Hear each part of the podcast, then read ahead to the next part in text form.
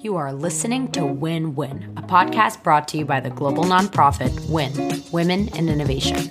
Each episode features inspiring innovators from the startup world, innovation consultancies, and Fortune 500 companies who share their innovation secrets and career trajectories every Monday. As for me, I'm your host, Zoya Kozakov, Global Marketing Lead at WIN by night and Product Manager and University level faculty by day. Hello, hello, everyone, and I hope that you're enjoying the summer months and getting some time off, and hopefully listening to this podcast from a beach bed or something like that. Perhaps I'm projecting because I am on vacation, and you can definitely hear it from this intro. Today is also an especially fun episode, though, because our guest is not very traditional when it comes to the job title of the type of woman we typically have on this podcast. And while she's not a chief innovation officer, Simone Oliver is the editor in chief of Refinery 29, one of the most innovative digital media companies out there who really pioneered digital media and digital storytelling. I love Simone's own story and point of view on innovation as someone with over 15 plus years of experience in digital, which is quite unheard of. She goes so far back as a digital OG that she started the New York Times' first ever fashion style Instagram account, which boasts over 3 million followers today. Fun fact is that they actually pushed back on her starting it because they didn't think that the platform could drive traffic and audience, which is obviously laughable today. But things like that, though, really are what makes Simone not just a content expert, but really a digital disruptor at her core. We really get into it from her beginnings as a Howard University alum to her 13 years at the Times, as well as her work at Conde Nast, Allure, and Facebook and Instagram. Simone has incredible advice around navigating a career as a woman and a black woman and how she was able to shatter multiple ceilings. And honestly, she's just getting started. You'll hear me fangirling multiple times, as I think being a refinery fan is a core millennial trait, but this was so inspiring and so fun, and I hope you enjoy it. I will definitely be following Simone on her journey, and I hope you join me in supporting her by sharing this episode and following along too. Hello, Simone. Welcome to the Win Win podcast. Hi, thank you for having me. I've really been looking forward to this. Yes, me too. So, your journey begins at Howard University, where you didn't actually study journalism, but you did all the journalism things. So, you edited other people's papers to make some side cash. You got involved with a school paper. You took editing classes and, of course, wrote things too. So, at the time, what was the landscape of journalism and what was the appeal of the industry or all those activities for you? Wow, you really did your homework there. Yes, definitely did all of those things. Um, the landscape at the time um, was very print driven and, you know, and very broadcast driven, right? And, and I uh, got my first sort of opportunities uh, in the print world and with my school paper so back then, you know, to see your work, it, it, it, always got validity, validity in the tangible sense, right? And that's where you told stories. That's where you saw the greatest publications in the world. You know, all of the publications that are still pretty much around today were in newspaper, in magazine format. Um, and the, obviously, the landscape has taken a major, major shift into digital, and that's changed the way we think about storytelling, the way people consume as well, and the way even our businesses are shaped. Yeah, and at the time though, print was was really at the helm and at its peak, but there was the dot com boom. So was that something you were familiar with, paying attention to, or it just seemed something very separate from journalism at the time? At the time, it was a little bit separate because my first exposure was my college school paper, and we were definitely in the room doing print. You know, like it was all about sort of getting, meeting our print deadline so that you could get um, the paper to the printer on time. It was happening, but again, it was more consumption and it was more of people putting what existed in print and then translating it li- literally like a mirror image onto .com. You know, so you have like your Ask Jeeves and your AOLs and Yahoo's. You know that that's mm. sort of the time frame that that we're talking about. Even Google wasn't even dominating. You know, in terms of search right. engines. You know. Uh, so the boom really in the, di- the digital world didn't happen, you know, until further into the 2000s. Right. And you, at the end of your studies, participated in a new program called the New York Times Student Journalism Institute, which I guess was really your into the industry. And then you spent 13 years at the Times. And through that time, one of the many teams you worked on was the digital team. So, going off of our conversation, what constituted a digital team back then? Um, so, anyone who was a web producer uh, and what, what it meant to be a web producer at that time was kind of similar to what I was just saying is where you take the print uh, stories and you put them online. And back then, some of that was manual, meaning you were doing it with HTML.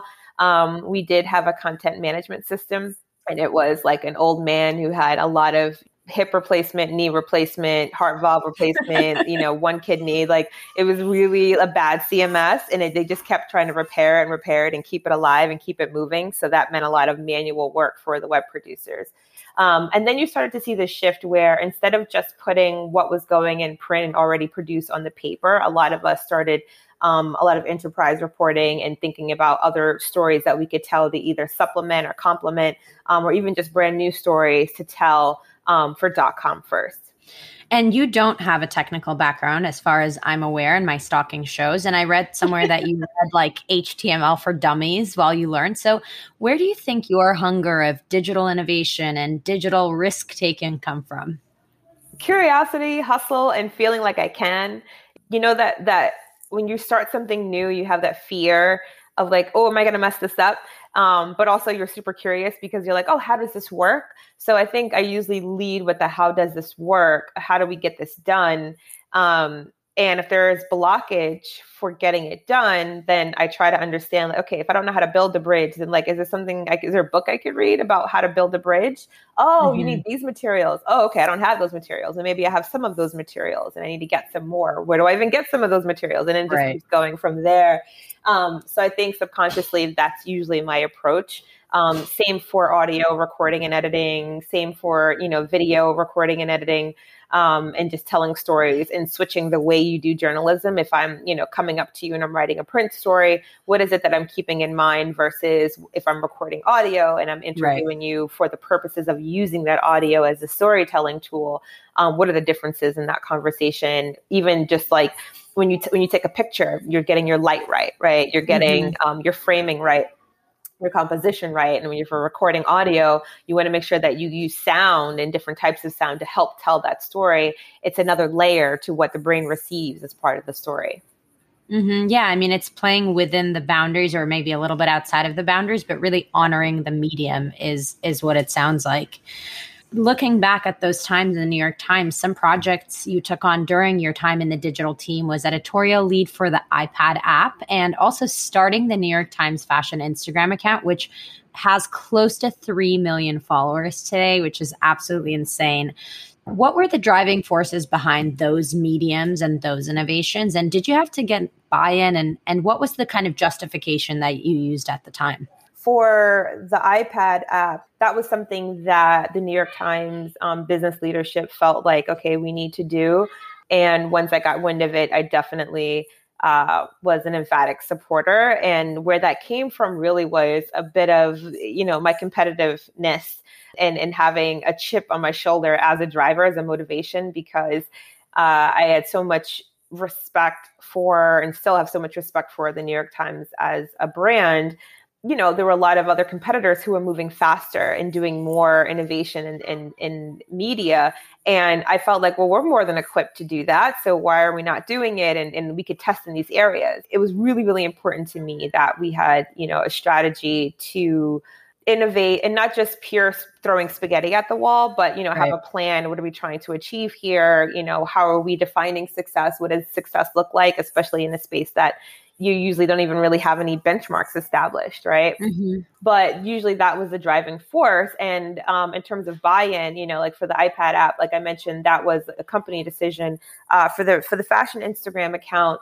that was me once again pushing, you know, to be where our audience was, especially, you know, we had a lot of conversations about who were going to be the young subscribers, um, future subscribers of the New York mm-hmm. Times. And I would see that most of our audience who were maybe loyal fashion readers or style or lifestyle readers, they were on Instagram.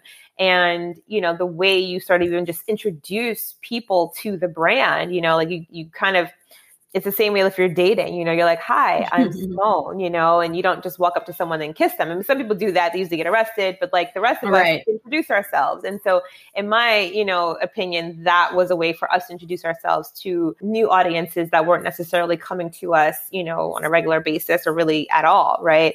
Um, and that presence is a way to not just introduce ourselves, but get familiar and to build a relationship with people in the areas that they care most about, which happen to be style and beauty and lifestyle. So I felt really, really, really strongly about that. Um, did not get buy in off the break at all. Um, there's the yeah. thinking back then, this is very early days, but the thinking back then was that Instagram wasn't um, a platform that could link back to our site, and our old, our right. goal was always to bring people back to the site and hopefully eventually subscribe. And I thought that that was at the time a very short-sighted um, point of view, and I and I knew that the Times brand is so valuable, and the the type of content they were producing was so valuable that again, it was a way to get people familiar with the brand and introduce them as opposed to just because it doesn't link back, then we just stay where we are because people are not going to seek you out just because you're a certain brand. We're past that as far as consumption goes. And retrospective vision is 2020 and looking back i mean you you made you took those risks and you made all these incredible moves that clearly have paid off. But i always like to think about like the internal stigma versus the external stigma. Um, I, I mentioned this to you earlier when we were chatting but i'm i'm a product manager and my grandma every day asks me okay just can you break it down for me again? Like, how does one manage a product? Like, is that a legitimate career for young people these days? And I'm like, yes, grandma, it's a legitimate career. So, what was the stigma around what you were doing, whether that's family or friends or other people? Did they believe in you? Did they think that what you were doing was legitimate? I don't think my family really understood what I've been doing for the probably last decade. like, I sorry, mom and dad. yeah, like I think um I think my like my parents have an idea, but I think yeah, I think I love that question so much, and it's making me laugh because it's it's like so right on the nose. Where I, I have um one of my cousins, her mother in law still looks for my byline in the New York Times and like every other Thanksgiving, obviously not this past Thanksgiving, but every other Thanksgiving, she'll be like, I haven't seen your byline in a while, you know? And I'm like, no. yeah, you're like, I you swear I wasn't laid off. Like I had a career path after this, uh, you know. Which, by the way, after the New York Times, you went off to Conde, and then you went uh, to to Facebook for another three and a half years, where you spent time consulting other companies on social media strategy. So, like I said, clearly it paid off. But I think at this point, between 2017 and 2020, social media was not what it was when you started. So, at that time, what were the biggest drivers of innovation that you were seeing being on the other side on a platform and on a platform like Facebook specifically? Um, that's a great question. I would say audience development is really the biggest driver you know what every media outlet you know usually likes to start with and we would start this conversation you know in the same way with with our partners when i was at facebook and instagram is what are your goals, right? And then like you start there and kind of work your way backwards. If your goals are to develop a more loyal audience, or is it scale, or is it scale and loyalty? Um, is it engagement and loyalty? Is it is it revenue? You know, all of those things matter. Obviously, most companies would be like yes to all the above, right? But like you have to prioritize, and I think that that path of prioritization, thinking, helping them think about how people were using, how the fans of their brands were using the platform in a way to best access what they were doing was always what we try to help them through because the platforms are always changing, right? And the amount of capabilities and features and ways in which you could reach your audience was constantly changing. And, and that's where I'd say the biggest opportunity for innovation existed. But at the end of the day, again, you have to prioritize. You know, what are your goals?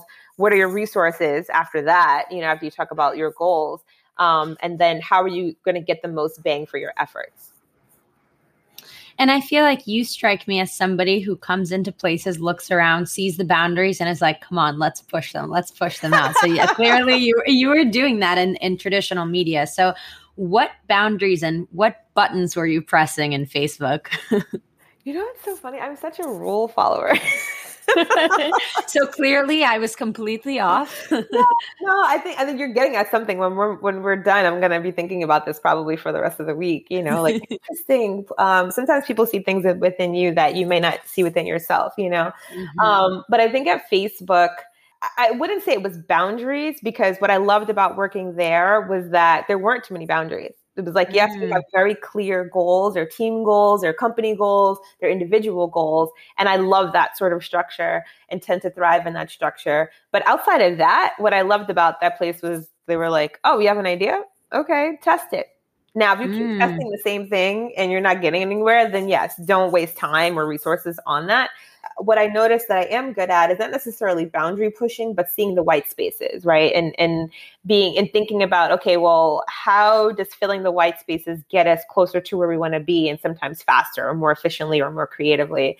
And at Facebook, I was able to identify white spaces that would better serve the partners, the media outlets that I was working with. And then I would pitch ideas um, to our leadership there and say, hey, I noticed that we don't have X as a way to like help, you know, our partners reach their goals. I want to try this thing. Can we do it? And they'd be like, yeah, go ahead. And I was like, wait, what? We, we like for real, like for real, exactly. Um, and so that's where you know I was able to sort of accelerate and thrive, and and also like meet the the, the qualifications of my job, um, and help the, the the outlets that I was tasked with helping. So something else that I think about is like when you were at the New York Times at first, so you you climbed this incredible corporate ladder and then you went on to work at Condé and then Facebook. So h- how do you think that at this point what were some tangible things that you think you did that enabled you to to grow such a ladder, especially in an industry which doesn't have a lot of women at the top and especially not a lot of women of color at the top? When you have ideas backing uh, backing them up you know kind of report out your ideas right like i think um, when you have what you consider to be a big idea something that may may go outside of people's comfort zones applying your journalistic practices there right so it's like you report out a story and and for me i would apply what i learned in journalism hands on to big ideas within organizations so you know, answering the why, answering the how, um, helping people mm. paint the picture because what I'm starting, well, what if what I started to see was if people can't visualize it with you, like if they're not along for the journey, then it's harder for you to get buy-in. I still struggle with that, you know. Mm-hmm, um, mm-hmm. Painting that picture, I admire people who sit in a room and they they paint this whole painting and you're like, I want to be a tree in that painting. Like I'm, I'm here for this journey, yes. you know? And for me, sometimes I tend to talk in bullets or I talk too fast. So I want to get a little bit more charismatic in the way I deliver. But I think mm-hmm. the meat of what I'm trying to accomplish, I try to be really thorough in like how would it help us achieve X goal? This is the resources that it will require. This is where there's risk. This is where there's not risk. This is where we're well suited and we're well primed, mm-hmm. you know? um, trying to sort of come with a, a, business rationale, not always business, but a creative rationale, but a rationale nonetheless um, as to why something is helping us achieve our goals. And that I feel like, on one hand, a lot of other people have not had to do that. They are just given opportunities and, on, yeah. and they kind of get to go out on a limb. But for my personal experience, um, I've found that to be an effective uh, strategy we always have women come on this podcast and, and the the kind of range of discussion around of gender is so so diverse and different. I mean i've had women come on here and say i to try to kind of ignore the fact that i'm a woman in a room as a, as i'm storytelling or i'm getting by and i just want my ideas heard and i want them in. And then there are people who say no like i want to call out the fact that i'm the only woman in the room or i'm the only black woman in the room. You know we're sitting here and i and i see the video and i see you're wearing a shirt that says first but not the last and you're a Howard alum, like our incredible VP. So, do you incorporate your story and yourself in that storytelling that you do to raise the importance of some of these things of, of gender and of race as you try to get your voice heard? Yes. And it's case by case, right? Sometimes it's with a t-shirt. Sometimes, like I have a bunch of pins on my jacket that, like mm-hmm. you know, that they run the gamut of like protect your black girl magic, America needs journalists. You know, there's mm. equality. There's you know my brand. There's all sorts of sometimes I bring that into a very, very corporate meeting. Obviously, in mm. person, it's different. Um, you know, I didn't even realize you could read this. Like, I just put this t-shirt on because it was clean, but I have it because I believe it. And so for me, it's case by case. There are moments where we're talking about a, an, an, an issue and, you know, I'll preface whatever I'm about to say with, as a Black woman, you know, it's been my experience at X, Y, and Z. And I think that that's important to this conversation because X and I'm thinking that in my head. I don't have to say, I think this is important to this. I don't feel the need to do that, but I'm just mm-hmm. stating, you know, why my perspective is valuable. There's other times where I'll be in a room and I'll be really honest, and I don't want to. I don't want to sound like Stephen Colbert, like I don't see race. I know that he used to say that mm-hmm, as you know as mm-hmm. satire, mm-hmm. but there are moments when we're just talking about a product, we're talking about a story, talking about something, and I actually don't notice that I'm looking at all the squares in my video and I'm the only brown square. You know, like I, it, mm. sometimes I don't even notice. Sometimes that's all I'm thinking about. It really does. Right. Uh, it will always be present, whether it's conscious or subconscious, but um, whether or not I integrate it into the conversation is very case by case. But it's always going to be a part of who I am and what I believe in and who I am as a person. Yeah, absolutely. And and on a bit of a different note, you went on maternity leave while you were at Facebook. Was that something you were concerned about or did you feel like, you know, women have children. I'm a woman that wants children. I'm just going to go on maternity leave or was there any sort of anxiety about your career and what it means about where you are in your career? I love that question too. Nope. And I'll be honest. So I had my first kid when I was at the New York Times and I had my second mm. kid uh, when I was at Facebook. And at both places, um, I'm sure there there are moments of like little sprinkles of fear. Nothing that I honestly like cling to or remember. Where I was in my career at the New York Times when I had my first kid, I still believe that you know, because of my company standing and, you know, what I was bringing to the table, as well as like where the company was as a whole, that when I came back, I didn't feel any danger of losing my job. I was never the sort of person that felt like if I leave, person X is going to skip the line and get ahead of me, you mm. know? Because honestly, day to day, there were, I can count on my hands and toes and beyond, you know, how many people like I've seen advance and i felt like oh okay like if we were comparing a lot of questions you know mm-hmm. so going on maternity leave for me i didn't feel you know a sense of, of risk there and i feel really blessed to be able to say those words because that is not everyone and that, that's probably not even everyone's experience at you know mm-hmm. the same companies and then when i was at facebook they're a very family oriented company. So even though it's a lot of young people, you know, around the world who work there in general, it's the culture is just very family aware. And it was like, and, and the place, the only constant at that company is change. So I wouldn't be surprised if I came back and, you know, they're like, oh, your team has been completely restructured. And I would, to me, I would just be like, okay, so where's my opportunity? Like, I need, I'm going to help figure out. I knew that I had managers and company leaders who would work through any sort of unforeseen change. But honestly, I was just excited to get back to work. And yeah. um, I had uh, written a proposal for a job that didn't exist.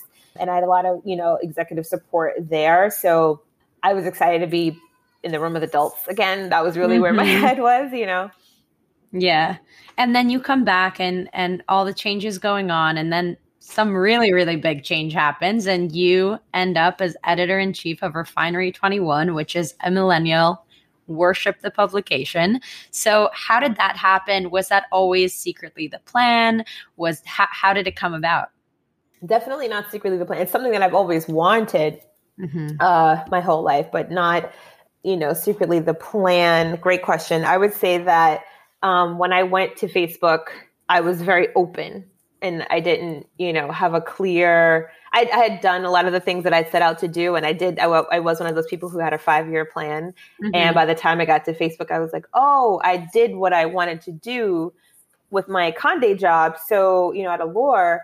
So, like, what's next? And also, I never pictured myself at a platform in a million years. So, that also was like, okay, I'm a student now. Like I was a student before because in digital media, you can't get complacent. Things change every day, mm-hmm. and you have to mm-hmm. keep educating yourself every single day. But even more so, like my learning curve was very steep just in terms of company jargon, you know, and just even yeah. the structure of the company. You know, you can plot me in any media outlet and I'll know who to go to for what after two weeks. But like in in tech, I was like, I don't even understand the, the structure of this company. Yeah. It's so big, you know, et cetera. So for me, I was very much a student again. And after I got through that part, it was like, okay, where like where do I want to do next? What might I want to do next? And how can I like slam dunk this job, not just for the sake of saying I slam dunk this job, but like get that um, personal fulfillment and and um, you know keep my intellect sharp. And also, what I loved about that job was that, and the main reason I took it is because I had a 50 foot view of the entire industry and worked mm-hmm. really closely with the part of the industry that is my passion, you know, lifestyle, fashion, right. beauty, personal stories. And that was very cool to like not just work at one company but have that view across many and so mm-hmm, that's where mm-hmm. i was mm-hmm. like okay this like i'm basically in grad school right now. That's how i right. felt you know? it, it's another education totally. It's another education. And so that's how i looked at that. And that sort of set me in a place where I got to meet a lot of interesting people and I started paying attention to, you know, who are the movers and shakers of my peers, people who aren't my peers, all the above. And then when uh, Vice Media Group reached out about the refinery role, refinery, you know, there's very few brands, I'll be honest, that I would leave Facebook and Instagram for. Like, right. I loved totally. my job there. I love the people there. Incredible place to work. And, and not without its challenges, but like just from the heart, it's a, it's a great place to be there. Um, and I was I felt challenged. You know, I wasn't like, oh, I'm done with this job. I've done everything I can do. Far from mm-hmm, that place. Mm-hmm. And so um, when when Vice Media Group reached out about the refinery job, I'm like, I've always loved refinery. Like, mm-hmm. refi- I've just always loved that brand. Um, so really honored to be called on, but also felt like, oh yeah, I have a lot to bring to the table. Like I would love to mm-hmm. help shape, you know, how this brand evolves into the future. That that would be an incredible challenge and i feel like this everything that i've been doing up until up until that point has trained me for this job so i felt empowered to be able to do it but also to continue to learn and Refinery has done so many amazing digital first and in person experiences. One of my favorite initiatives of Refinery 29 has been 29 Rooms. I've gone several years. I think it's a really cool example of bringing the commercial, the digital, the in person experience to showcase brands. And so, as I said, Refinery 29 has always been digital first, but there's still so much continued disruption in the space. So, how do you aim to bridge the gap between the company and the audience and really work with the disruption that's happening? Yeah, for us, it's about community. You know, how do we make sure that we're bear hugging our loyalists and how do we even, you know, continue to go deeper in those places where people are loyal, you know, and our Money mm-hmm. Diaries franchise is a really good example of that, where our Money Diaries lo- loyalists, they're around the world um, they look for this this you know they look for the series they seek it out they talk to their friends about it i'll be in random places and people will mention it to me um, i'll be in yeah you know and i'll be in unrelated calls people will, will you know mention it to me and so there's already that community there. Same thing for um, our sub brand Unbothered and Somos. And so, how do we go mm-hmm. deeper and deeper? Like, there's always an opportunity there to do more. And again, it's about you know being strategic about how we prioritize with that, I know we've spoken about so many different things, but the one question I want to leave you with is where do you see yourself and your industry one month from now, one year from now, and 10 years from now? uh, one month from now, I think it's it's everyone's going to continue pacing to better understand their audience and better reach their audience in more direct ways. Um, one year from now, it's it's probably this is probably the hardest time to answer any future questions. I used to laugh mm-hmm. when people say, "Where do you see your industry five years from now?" And I'm like, "What? Next year?" I, you know, like digital media, the rate of change is just getting faster and faster. Um, totally. But one year from now, I really think that the world will be a slightly safer place. There's pockets of the world now that are are you know um, dealing with COVID and and and you know the things are better. People are able to interact more than they were, and I believe that um, globally will be in a better place a year from now. And I think honestly, like all the pent up sort of joy and creativity and um, whatever it is that you've got pent up, you know, like where we're going to release it. I think you know we're going to see a, a, a, storm of creativity, and I think that refinery um, and our sister brands at Vice Media Group, I think we're going to be really well positioned to give a platform to people who don't normally have a platform, and and to be able to um, really connect in our audience in meaningful ways, not just for like checking off a marketing box, but really mm-hmm. connect in our, with our audience on the things that they care most about. So I think a year from now, it'll be lots of IRL connections and going deeper because people have spent a lot of time thinking about what matters to them, right? right? And and how they how they spend their time, how they spend their money, who they love, what they love, etc. So um, we're we're going to be on that journey with our audience. And then ten years from now, only I only have dreams. Like what I think would be cool is, you know how when you like maybe brush your teeth in front of a mirror or put on eyeliner or whatever you do in the morning. I paint my eyebrows on like Picasso.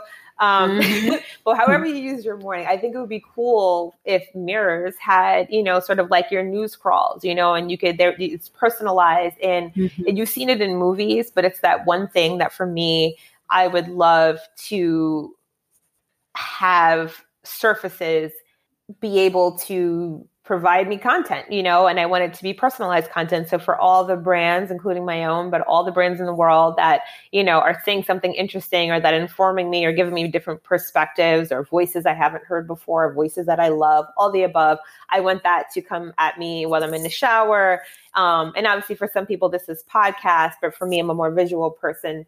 So I would love that while I'm brushing my teeth because those are the minutes where I'm like, I'm only standing still right now because I want to have good teeth. Like, right, you know, right. but like, I'd rather be reading something or doing something. Totally. Um, and I would love for for our digital um, landscape to include that so that we can begin to tell stories like that. And, you know, there's lots of other brands, you know, toying with that and other tech companies toying with that. But I can't wait for that moment because I think the media world in particular is going to love it. I think all of, you know, these outlets, we're all going to be doing cartwheels trying to figure out how we can Literally. tell stories. You know, it's going to be fun.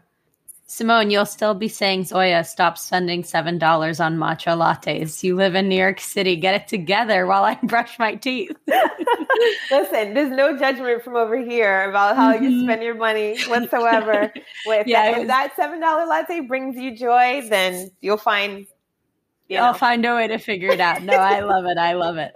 Well, thank you so much for coming on and joining us today. And thank you so much for giving us opportunity to see such amazing leadership in this space. Thank you so much for having me. This has been a wonderful conversation. Thanks for listening to Win Win, brought to you by Win, Women in Innovation, and myself, Zoya Kozakov. If you enjoy this podcast, subscribe wherever you get your podcasts and visit womeninnovation.co to learn more about our organization, programming, and other opportunities. And remember, when women innovate, we all win.